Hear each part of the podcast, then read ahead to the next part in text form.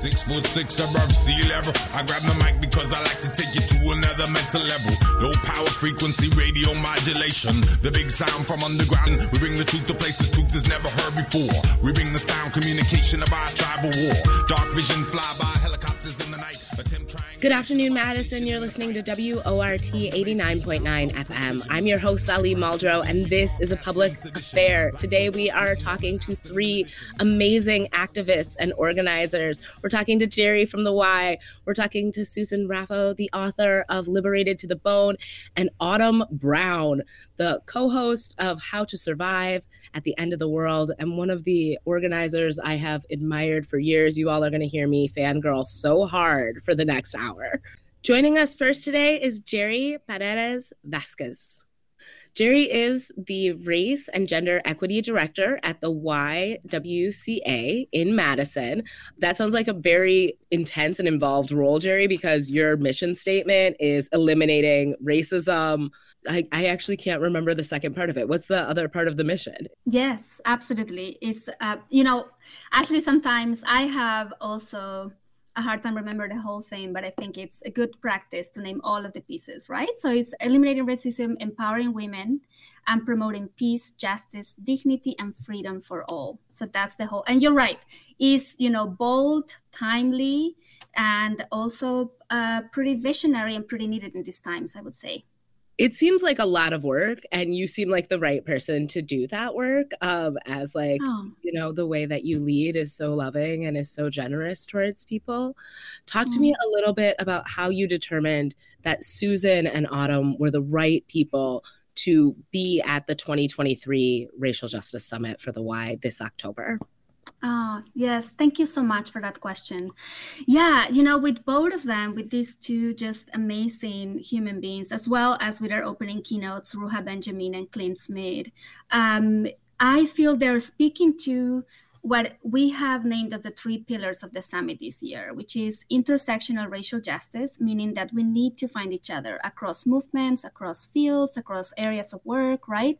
And to start building not only the um, power and the structural actions, but also the courageous practices and the courageous skills that we need to actually engage to be in right relationship with each other.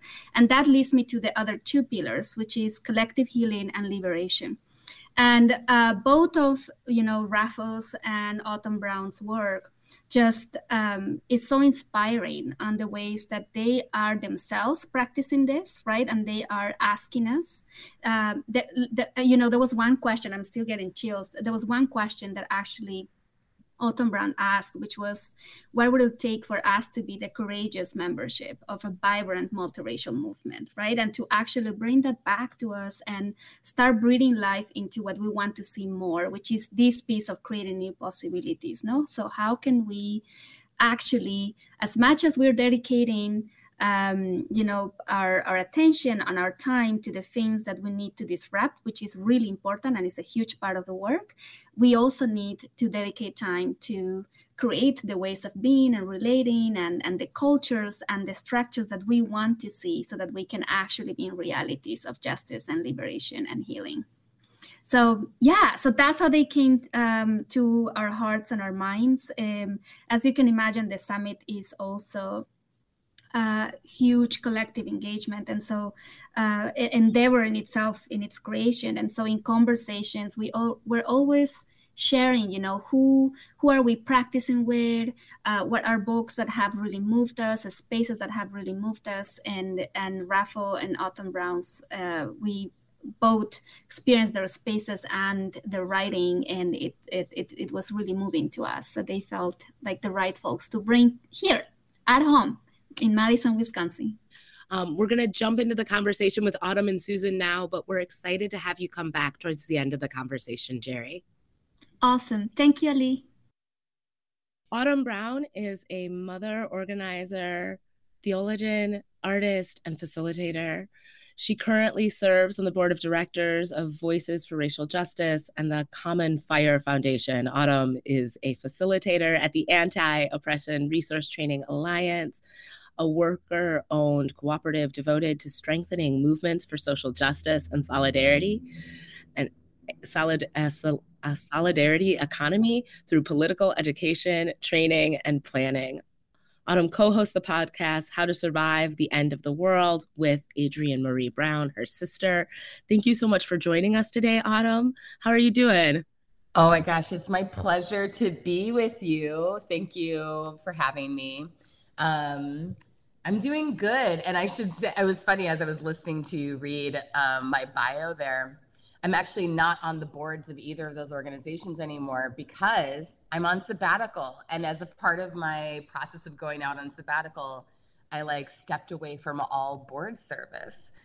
Not I mean that that part isn't very important. The part that's important. No, that is isn't sabbatical. no, it is incredibly important that you're talking about your sabbatical, not just encompassing your work, but also the things you do kind of beyond your your job. Mm-hmm it was it was an important but like difficult decision to say i'm not just walking away from my workplace and the podcast but i'm also walking away from these other like forms of service that and really going into myself.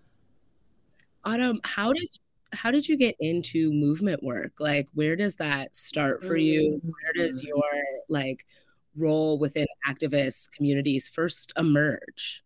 That's a really great question. I mean, I started out as a student organizer. Um, I I did I did my earliest forms of organizing in high school, and then um, I was also a college student organizer. Particular, I remember that for me, my I would say the moment where I really felt myself enter movement was. Um, when I was living in England, I, I did my junior year study abroad at Oxford University, and I got very involved with a lot of radical student organizing that was happening there. And, you know, it's a very international student community at that university. And it was also while I was there that I got exposed to consensus decision making and democratic process. And it's where I first learned about the what ended up becoming like my life's work in many ways, which is the skill of facilitation and that gave me when i discovered facilitation it really kind of gave me an anchor a way to offer myself in service to movement work. Um, and so there came a point I, I continued organizing and doing anarchist organizing and anti-capitalist organizing for years but facilitation has been the core offering that i've made to social justice movements for most of the last 20 years I think that's such a nice segue into what you're going to be doing with the with the conference here in Wisconsin, which is, mm-hmm. you know, really I think folks folks have looked to you as a, a, guide for how we can better sustain movement leadership, better sustained uh, movement work. I do want to kind of get into your sub- sabbatical and how that plays mm-hmm. into these conversations um, because i think in activist organizing communities burnout is a common phenomena people go until they cannot until they yeah. physically can't until their health will not allow them how have you been able to sustain a career in activism and organizing and facilitation in the long term and how does how do you how do you make space to take breaks what does it feel like to step mm. away and and take a sabbatical how do you maintain calm um, and and prioritize yourself and your own well-being? Because i think so many of us would love to learn that from you. I would love to learn that from myself. No i i do have some thoughts. I have some thoughts about it. Um and and actually there's a lot of ways i could answer this question but the thing that is coming forward for me in this moment is um, spiritual practice actually. And and and my spiritual practices have changed and evolved considerably over the last 20 years my my adulthood. Um, but i would say that that the experience of um, connecting to practices that help me stay connected to a greater reality than the one that i am immediately perceiving or experiencing has been an important part for me of sustaining my work inside of movement um, when we are frequently experiencing the you know high highs of victories and the low lows of heartbreaks. And those heartbreaks sometimes come in the form of external losses um, inside of our campaigns but sometimes they come in the form of you know like insider violence within within our communities um, or just ruptures that can't be healed. And um, for me be engaging in spiritual practices and grief practices over the course of my adulthood in a very very intentional ways that help me understand one there's more to reality than than than these dramas that are full unfolding. And also two that there's i'm i'm all of my work has to stay connected to a much larger timeline than my own life. And i think that burnout um, is most likely to come at least in my experience is most likely to come inside of inside of that loss of perspective like when we're when we're when we're in survival mode to the extent that we can't connect to the broader timeline of liberation and freedom work. Um, and then we get really mired in the idea that it's about our individual lives which it really is not. Oh i so appreciate you speaking to that. And i think you know i think big picture small picture like it is hard not to feel like a constant sense of urgency right now. It's hard not to feel worried. And you are we're both parents. We talked a little bit about being parents and i think i became i was i was raised an activist um, but i became a far more attached to the idea that we needed to fight for a better future when i had kids. Um, can you talk a, a little bit about what it looks like for you to do this work and to lead at this level as as a parent of three young people? I love talking about this um, because I feel like, in some ways, and anyone who listens to my podcast knows this, you know, it's like I, I think I probably have said this at least like once a year for the last seven years. but in many ways, I feel like the most important political work I do is raising these children, you know. And it's interesting yeah. as a movement leader, like because I because I am in a leadership role in movements and I support a lot of leaders in movements but I feel inside myself that my primary political work is very private, where it's like happening in the privacy of my own home. Um, in w- in some ways, because like this generation of children is they're coming up in such a altered environment. I mean, every generation comes up in an altered in, uh, environment that's altered from the previous generation's childhood, obviously, um, and it's I don't think that it's an exaggeration to say that this generation is coming up inside of maybe the most radically altered environment from our from from the previous generation to the next. And so that requires me to constantly be in a practice of humility while still holding responsibility for them right? So and that's very challenging. It's very challenging to both you know understand and own my authority as the parent. So i have to i have to be i mean it's so related to our social justice work right? It's like i have to be i have to be aware of and have facility with using my power well while also understanding that there's a lot more happening than just my decision making and um you know and and there's been a huge shift in my family life over the last decade um you know i went from being a parent who like lived with the father of my children to being a single mom um that was and that required a radical shape change to it wasn't just changing the shape of the family but also it changed the shape of my parenting um and made me so much more um, mindful and attentive and present with my children. Um, and and for me, the thing that I extrapolate from that is I think I think we tend to think of like mindfulness and presence as something that you know we we practice at specific discrete moments in time when we're doing mindfulness. What I've learned through parenting is that it's actually you know it really it really is there's a way of integrating mindfulness and presence as a continuous practice over the course of the day and i wouldn't say i'm not you know i'm a baby baby at at presence right and, most humans are baby babies when it comes to presence especially in our society which is so structured around dissociation and not being present Um, and that's all very on purpose. It's much easier to remain functional in a violent society if you're very dissociated. So, practicing presence um, for me, it begins inside of the relationships I have with my children.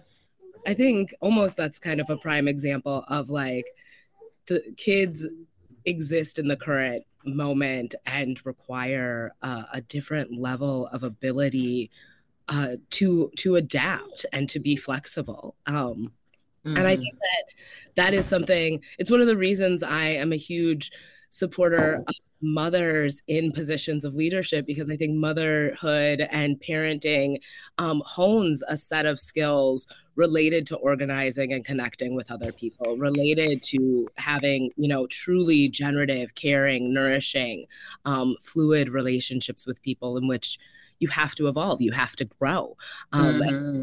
anybody who's gotten to watch like kids grow like it promotes your own growth it promotes your own sense that you don't have to be stagnant i think so much of parenting is letting go of the idea that you're the the teacher um, and yes, yes. really understanding that you are the learner that your kids are are going mm-hmm. to um, make you think about things really differently and and that is revolutionary in and of itself. So you are true. you are coming to wisconsin you are gracing us with your your presence very soon.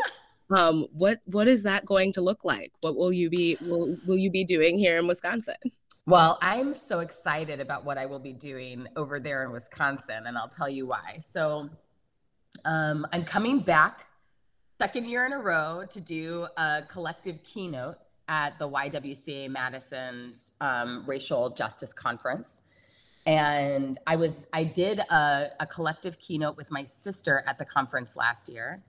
Um, and then the organizers invited me back to come in and do another collective keynote, this time with my dear, dear friend Susan Raffo, who is the author of a book that just was published this year called Liberated to the Bone. Um, and Susan Susan is not only a brilliant organizer, activist, writer, thinker, movement theorist, just weirdo, but is also my body worker, my healer. So Susan is a cranial sacral therapist and she's the primary healer that I have worked with from a body-based healing standpoint for the last 5 years of my life. Um, and so we are we are going to be talking about freedom with the context of that is our relationship.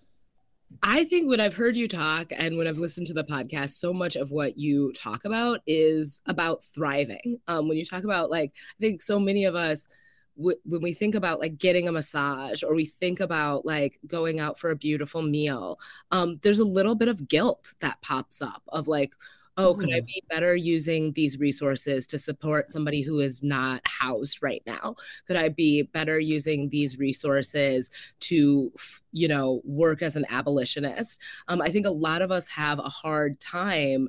Um, caring for ourselves while we observe so many people in such desperate need of you know basic care yeah um, can you can you talk a little bit about how you reconcile your own care with you know looking looking at a world in which so many people are uncared for. I was deep in this particular type of discomfort um, in the lead up to my sabbatical starting because for a couple of reasons. One was that um, I, I was on a trajectory towards my sabbatical for a very long time. Like I knew it was coming for for four years you know I, I was orienting in time for a four year period towards this sabbatical. At the point that i scheduled my sabbatical from aorta which is my primary workplace i still had like another year and a half to go to that to get to that start date. And i was in quite a, a considerable amount of crisis and burnout in my own life. By the time i started my sabbatical i was no longer in crisis or burnout because i had fun radically changed my own life and then it and then it caused this inquiry to arise of like well what does it mean what does it mean to center myself and my own care and my own body um, from a place of, of not being in crisis and feeling like i'm owed it right because when we're in crisis if we reach a certain level of crisis, then we can be like, well, I'm owed this time. I, I need this break because I'm in crisis. What does it mean to take a break when you're not in crisis? And the thing that I've tuned into is that I don't owe anyone my suffering. Oh, thank you. Thank you. I just don't. I just don't owe anyone my suffering. I don't owe anyone sadness. I don't know owe anyone a slog, right? Like my ancestors didn't suffer for me to suffer, right? Like and none of my suffering is for the purpose of my children's suffering. Like that's not if if I'm going through hardship, I'm not thinking of it as I'm going through this hardship so that my children can also go through hardship and their children and their children. Like that's not my that's not an intention i'm carrying in my life right? So so then if i think about the generosity of my ancestors and if i think about myself as a future ancestor who wants to be offering generosity towards future generations then it's it for me it has to be rooted in that understanding that like suffering will come. Like that's that's a part of life. But i i don't need to create conditions of suffering in my own life and i certainly I want to suck on the sweet nectar of the moment, you know? Yes. and that for me is this year. I'm just like, I'm drinking it down. I am drinking it down. I'm taking naps. I've never taken naps before in my whole life until this year. and it's amazing. It's amazing. So, yeah. So, you know, and I do believe everyone can can get to this feeling. I believe that it's inside of us to get to this feeling, you know. I think it's that that switch that has to flip between kind of survival mode and our right to thrive. If you're just tuning in, you're listening to a public affair on WORT FM Madison. My name is Ali Muldrow, and today we are talking about the Racial Justice Summit coming to Madison in early October. On the line with me right now are two keynote speakers, Autumn Brown and Susan Raffo. Today's show is pre recorded and we will not be taking calls, but you can send us a message on Facebook, Twitter, or email at talk at wortfm.org. Welcome to the show, Susan. Thank you so much for, for joining us today. How are you? I am so well, and it was very pleasurable to come in, not exactly knowing what I was coming into, and to suddenly hear both the squeal and feel from you, Autumn, and to feel this gorgeous energy of conversation between you. It is good to be here, um, and I'm excited. Oh, you two are this. This is like you two are the sweetest. This is the warmest like interview. Um, and it's so obvious, like the connection between the two of you. Autumn, while we still have you with us, do you want to talk about how you and and Susan started working together? Oh man, it's it's wild too because well, so I was Susan before you joined. I was singing your praises as both like a brilliant movement thinker and also as my friend and also as my healer. Um, and and I've known, I feel Susan and I crossed paths many times over years before we really sank deeper into relationship with each other. In fact, there was this whole period of time. I moved to Minnesota in 2010, but I didn't move to Minneapolis until 2019. I used to own this um, piece of land up north, and there was a, a stretch of time where Susan would come up to my land with another dear friend of ours, Arna and we would just go for these long walks together um, or just sit together and have tea. And i would say like that was the point where we really started sinking more into deeper like relationship with each other.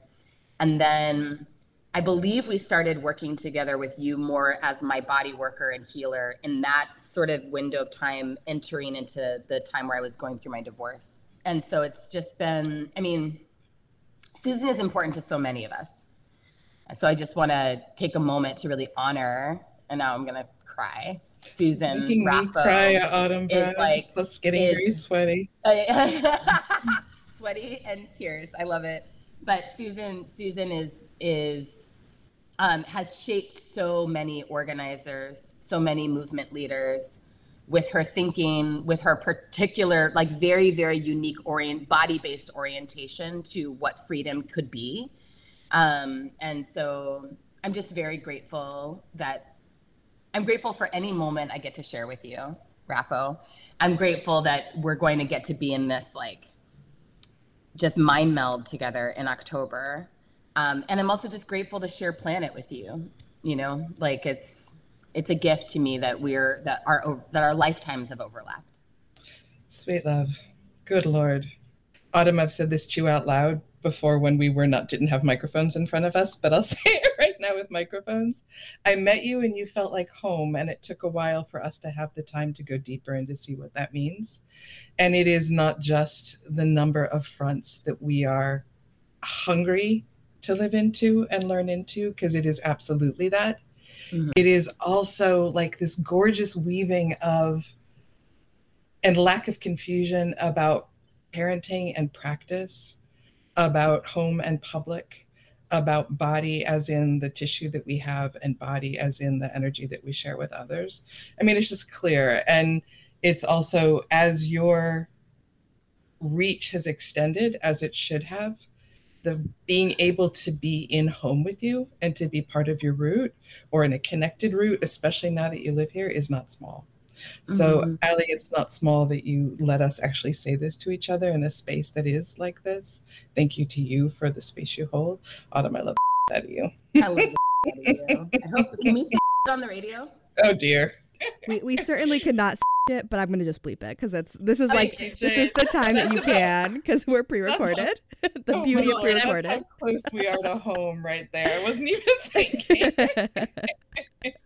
no, and I feel like I love that that that you all exchanged this like love for one another because I think in in doing this kind of work you really do need people who can see you as a, a whole person who do not want to have an extractionary relationship with you do, who do not want to have a transactional relationship with you. And so i think you just modeled something so powerful um, that even when people have that we don't often expose that. I think about like the folks i work with and a lot of what what loving each other looks like is sharing these very private little notes like you know shoving like pieces of paper under each other's office doors that are like i just needed to write three pages on how much you mean to me um, and how much you've given me um, and i think to see people do that like live and and vibrantly is uh, is healing in and of itself autumn what is wow. it what is what is healing work what has healing work meant for you? What is the work that that susan has done with you in terms of body work? Um, what does that what does that do for you before you before you go? How does that um, empower you or or or restore you? Or what does that look like? The the way that susan and i have worked together and susan's approach has helped me um understand the portals that exist inside me and not be as afraid of them. When I started working with Susan as a body worker, as a healer, I was really in the beginning of understanding understanding um, that the way trauma lives in my body is is related to my my power my my enormous power. And oh say that. Yes. And but i was but i was afraid. I was i mean like any like you know what uh, uh uncovering our own power is always scary. And you know it's why we have so many like so many of our cultural stories that involve people with superpowers. Like there's an element of the narrative that's about you know i'm afraid of this thing i can do right and so we also have powers. Maybe they're not, and it's not like I can't fly, but there's other things that I can do that I'm that if I but I can't do them well if I'm terrified of them. and so a lot of I mean, there's so much that's happening when Susan and I come together to work, but so much of what I experience is that Susan is holding literally holding my body while I access my power. And and she's creating a safe environment for me to access my own power. And so there's a way of looking at that that's like she's helping me work through my trauma. But like increasingly, I feel that I would prefer to frame it in this other way. I think listening to you talk about that just makes me want to cry. I'm like I think that, I think there are so many people who need to be held um, in a way that allows for them to have access to their power. Um, and I just think that that is so rare. And I'm so grateful that you have that. And I'm also so grateful that you share that with all of us um, and that you're bringing Susan to, to co facilitate with you. Um, because I think, you know, the, the conversation about how we heal, I think that is really, you know, that, that, that is the conversation we need to be having. And that's not a conversation about, um, feeling sorry for ourselves, right? Um, feeling, you know, I was talking to somebody recently about the difference between being able to recognize somebody's struggle um, versus seeing you know versus pitying somebody within the context of their of their struggle um, and using struggle as as a vehicle for empowerment um, Susan, I just want to introduce you to the folks who are listening. Susan Raffo is a body worker, cultural worker, writer who focuses on work through the lens of healing justice. Her interest is in looking at all of the layers of resources needed to support community and movement alongside her own practice. Raffo has spent 12 years working with Cara Page on the Healing Histories Project, an abolitionist and anti eugenics project working in solidarity with health and healing workers by disrupting abuses of the state. Susan is the author of a number of books, including her latest, Liberated to the Bone. That's the bone. Title, to the bone. Best title ever of all time. My partner thinks it should have been Liberated from the Bone. Oh. Like yes and no, yes and no. The layers I, I'm not mad at her. I am not that double entendre. Like let's like she's not playing any games. I like that she was like, I want your title to be a Nicki Minaj rap. let's really let's let them know how it how it's happening in this house. Susan I I I want to talk to you a little bit about what it looks like to be a healer. Um, I do think that there is a misperception often that healers are people who come in and absorb other people's stuff. Um, mm-hmm. uh, that they are, you know, intensely self-sacrificing folks. That um, they're folks who, you know, uh, you know, are are the collectors, kind of, of the of the trauma we all experience um, what does what does healing work really look like? What is the healing work that you've been doing? What has it meant to you? That is such a lovely question and i'm going to tell you that nobody has ever asked me that question and so it also feels like a gift to respond to it because it's asking me to think deeper. It is so totally groovy that you use the word healer. Healer is not a word that i use. Um, mostly a word like healer i think like elder those are not words you use for yourself. Those are words that others give you and then that's about their experience their life. I think it's really important to not identify as such with massive respect to everybody who does and the choices that they have made. But oh my gosh that's exactly how i feel about the word ally. I'm like i don't think anyone should be calling themselves an ally. I think if other people want to say you're their ally dope. Absolutely you, you, gotta yeah not not absolutely. way absolutely. It's like uh decolonizing or anything like that. Even abolitionist is one that I feel very cautious about for non-black folks to use. Um, those are all words that it's why for me healer and elder, right? The humility is more important than the identification. And so I can say that what does it mean? It matters to me that I have been in Minneapolis for 32 years. That's part of it. It matters that this land is land that I've chosen that this oak savanna, this Great Lakes Basin shapes and informs me, it matters. It matters that I've been in struggle and relationship with a lot of people and have made tons of mistakes, like so many mistakes, so that there's not a sort of glorified sense of, you know, the minute that that a person shows up to another person and because of just a soft voice, a kindness, an open heart, a stillness, that other person releases or feels more of their own aliveness, there's a lot of danger of putting that on the person who is holding the space, right? As though somehow it's about them.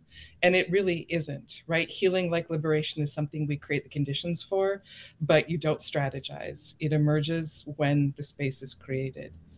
And so that's what that feels like for me. And I got into this thing called body work because I'd been an organizer for years and kept being, you know, and so in the and, and i you know as a child i used to see like lines of light between people. I would as a way of sort of getting a sense of who was safe and who was not in some pretty unsafe spaces.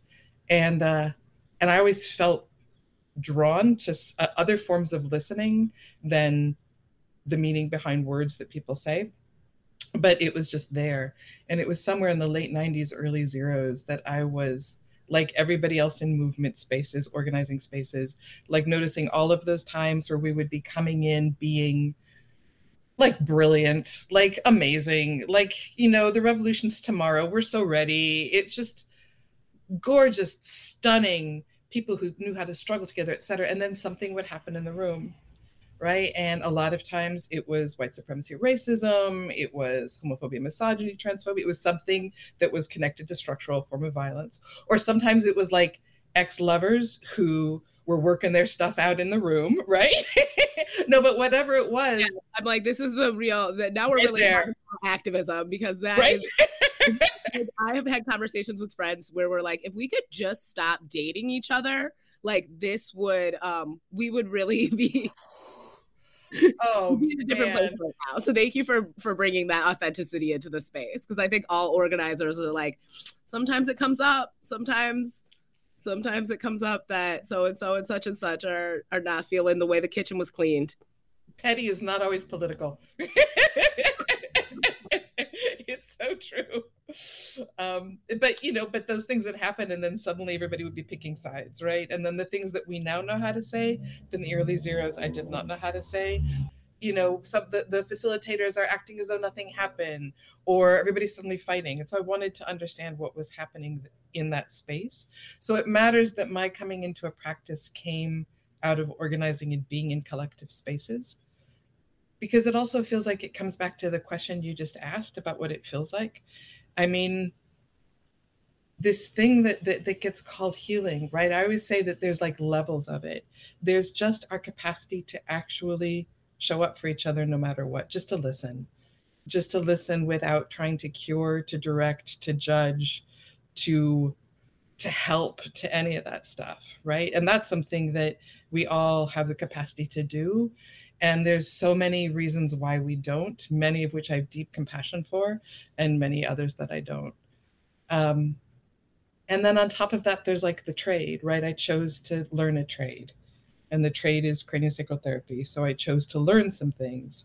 And like any trade, you know you need to practice you need to have people of more experience than you do to turn to and to learn from you are in right relationship if you're supporting people who are newer in the field than you are so that you're with both descendants and elders ancestors and uh and what that feels like at this point honestly these many years in is just um i have a trade that i use in a lot of different ways um, I turned 60 this year. So within the age, it's like I get to like Congratulations. Thank you. It feels really, it's the first age I've turned that has felt, that has mattered to me, which I don't all the way understand yet, and that's okay.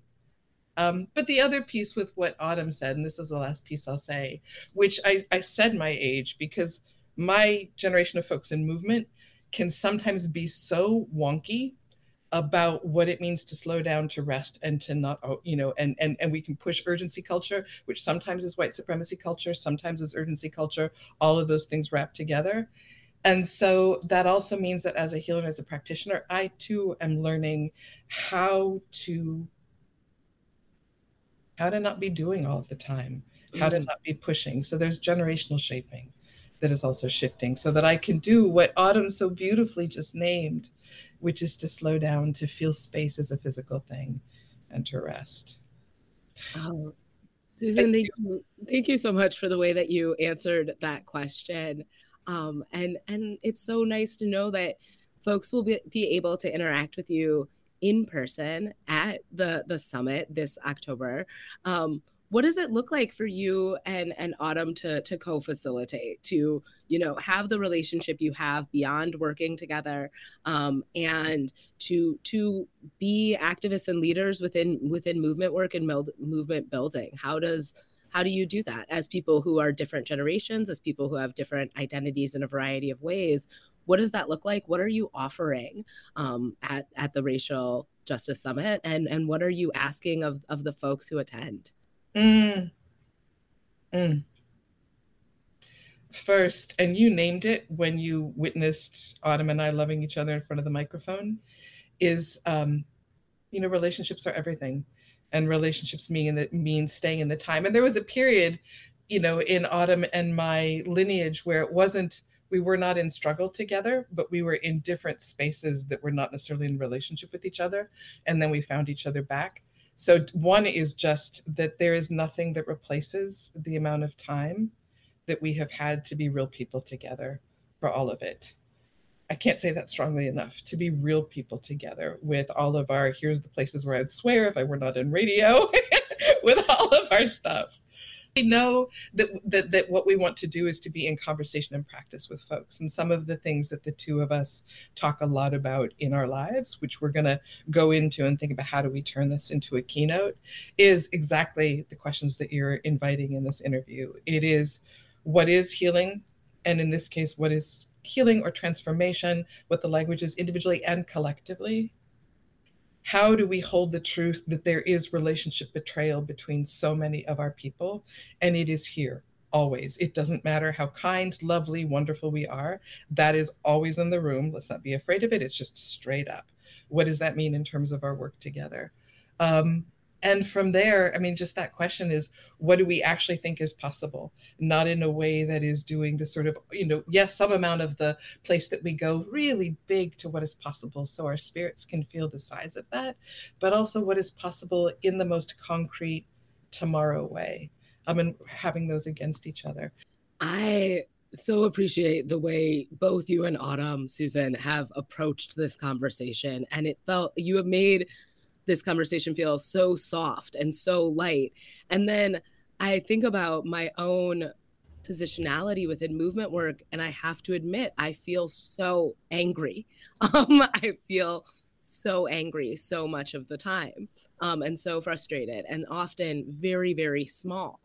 Um, do you all feel like that? Do you have you all evolved beyond kind of that reaction to what's going on in the world? um, it's hard not to compare yourself to people who you're like, wow, they're in this same fight with me, and it just seems like they're um, they're taking it in stride. They're just doing it in a in a much more um, like loving way. What what got you to that to that space, or do you fluctuate between kind of you know feminist rage and um, and like you know wholeness and and peace and and warmth and and love that is is generative in a different way than that. First hi ali we don't know each other yet so i'm just going to see you right now and listen before i then go. Like yes yes yes. In no this is again the fact that i'm not swearing makes it much harder to show you mine. But so i deeply believe in the importance of our fight response not believe in my brain like whether it's a yes or a no the ferocity to remember that this is about life. The ferocity to remember what is not okay and that feels like such tiniest words. Do i feel rage? Absolutely. Do i feel profound grief? Absolutely. Um, whatever this thing is that we're calling healing like none of it is about taking any of that away you know i think autumn said it so well and you and i don't know each other but like in a different conversation the questions i would ask is does your rage help you feel your power or does your rage feel like it takes you away from your power? Then that's the work right? It's about how do we get to be in the middle of it so our rage or our grief is actually part of our power. My clarity to say i know where what i say yes to and what i say no to and me and my positionality building up my capacity to have that happen in the moment as opposed to that 10 moment step back to think about am i even allowed to be angry right now? All that stuff right? Our work is the discernment the discernment in this moment is my rage about the present moment or is it about the histories that's being triggered in this present moment? If it is about the histories being triggered that doesn't mean it's not valid. It just changes the shape of my action right? So i am like i don't you know i think peacefulness like healing is something we create the conditions for. It's not something we have as a goal. When we set it up as a goal there's a danger, particularly for people who look like me, light skinned ones, of us attempting to shut down rage when it needs to be in the room because we haven't built our capacity to be with it. Right? I am like, you know, if the world made sense, then for the next five generations, we would shift positions around who has access to rage and who has access to peacefulness. You know, I think rage is deeply important. It is information. But again, anything can be a tool or a weapon, anything. And so, does my rage, does your rage make us bigger, stronger, more connected and clear? Or you said sometimes it makes you smaller, sometimes it makes us smaller. And then that's the information, that's where the healing is. Um, you know, I think Susan, how do people talk to you without sobbing? Like, how do people not just cry and cry and cry listening to you speak? Um, I thank you for, oh, thank you for saying that, and thank you for for seeing me and holding space for for me within this conversation and my journey. But thinking about your age and thinking about kind of being in activism and movement work for the long haul, are there things that you wish you had realized about sustaining yourself within this work sooner. Things that you're like, oh, this is a way that I can make it easier for the next generation to connect to one another, um, to recover from moments that are challenging. Or, you know, what do you think? What do you think your your learning journey has has looked like just for you? Mm. Whoa. Go ahead, ask me a really small question. That's an awesome. You got some good questions. I'm sure I'll answer something here, but I'll be sitting with that one for a while. I mean, you know, in the abstract, of course, you know, there's things that I wish I knew at other times, but in the really straight up most concrete is like, I like who I am at 60 years old, and this would not have be the truth of who I am without the things that had happened before, right? what I want to focus on is something that you named, which is about cross generational work. And one of the things that in my bio we didn't name is that I'm a part of something called REP, Relationships Evolving Possibilities. We are Black led and Black Vision project that emerged in the month right after George Floyd was murdered. Never ever want to say that, just as information. And our focus is on um, what it means to love each other to the next step right? So building, deepening, supporting mutual aid, collective care, pod work here in the cities. We also have a hotline so that you can call in crisis urgency, knowing that the person who responds will respect and honor your dignity and agency and is there to love you to your next step, not to attempt to fix, solve, etc. Um, and I say that because the core group of the five of us have known each other for between 10 and 30 years. And we've made a 10 year commitment to each other to be in this work and to hold it um, before we even understand what, what is possible. And within there, we sit deeply in this question of cross generational work. Is that within REP, we have multiple generations of folks coming in, people who are politicized in relationship to the last three years, people who've been in movement work for 30, 40 years. And what we know is that an ecosystem of community that, that, that, our ancestors and evolution have given us gifts at every single age. And depending on who our people are, we've remembered some of the pieces of that, some of us have. But certainly, the closer you are to US overculture and the more that racial capitalism has shaped your family and your line, it's likely you've lost that because it's focused on individual sex, success rather than generational um, developmental work. And so that's one of the questions that we sit within. And so I would say, Ali, I know I don't want to leave, that I want to stay in movement work until the point at which some other clarity comes through. But I also want to stay in, in right relationship as a 60 year old.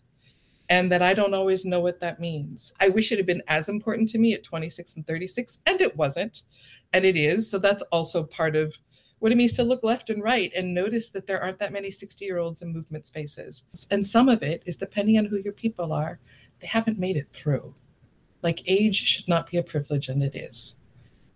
Oh, thank you so much for for for speaking to that. And also I just really appreciate you naming that part of what what makes it rare to be 60 in movement work is that you know if you think about the folks who are 60 right now, and I do LGBTQ organizing.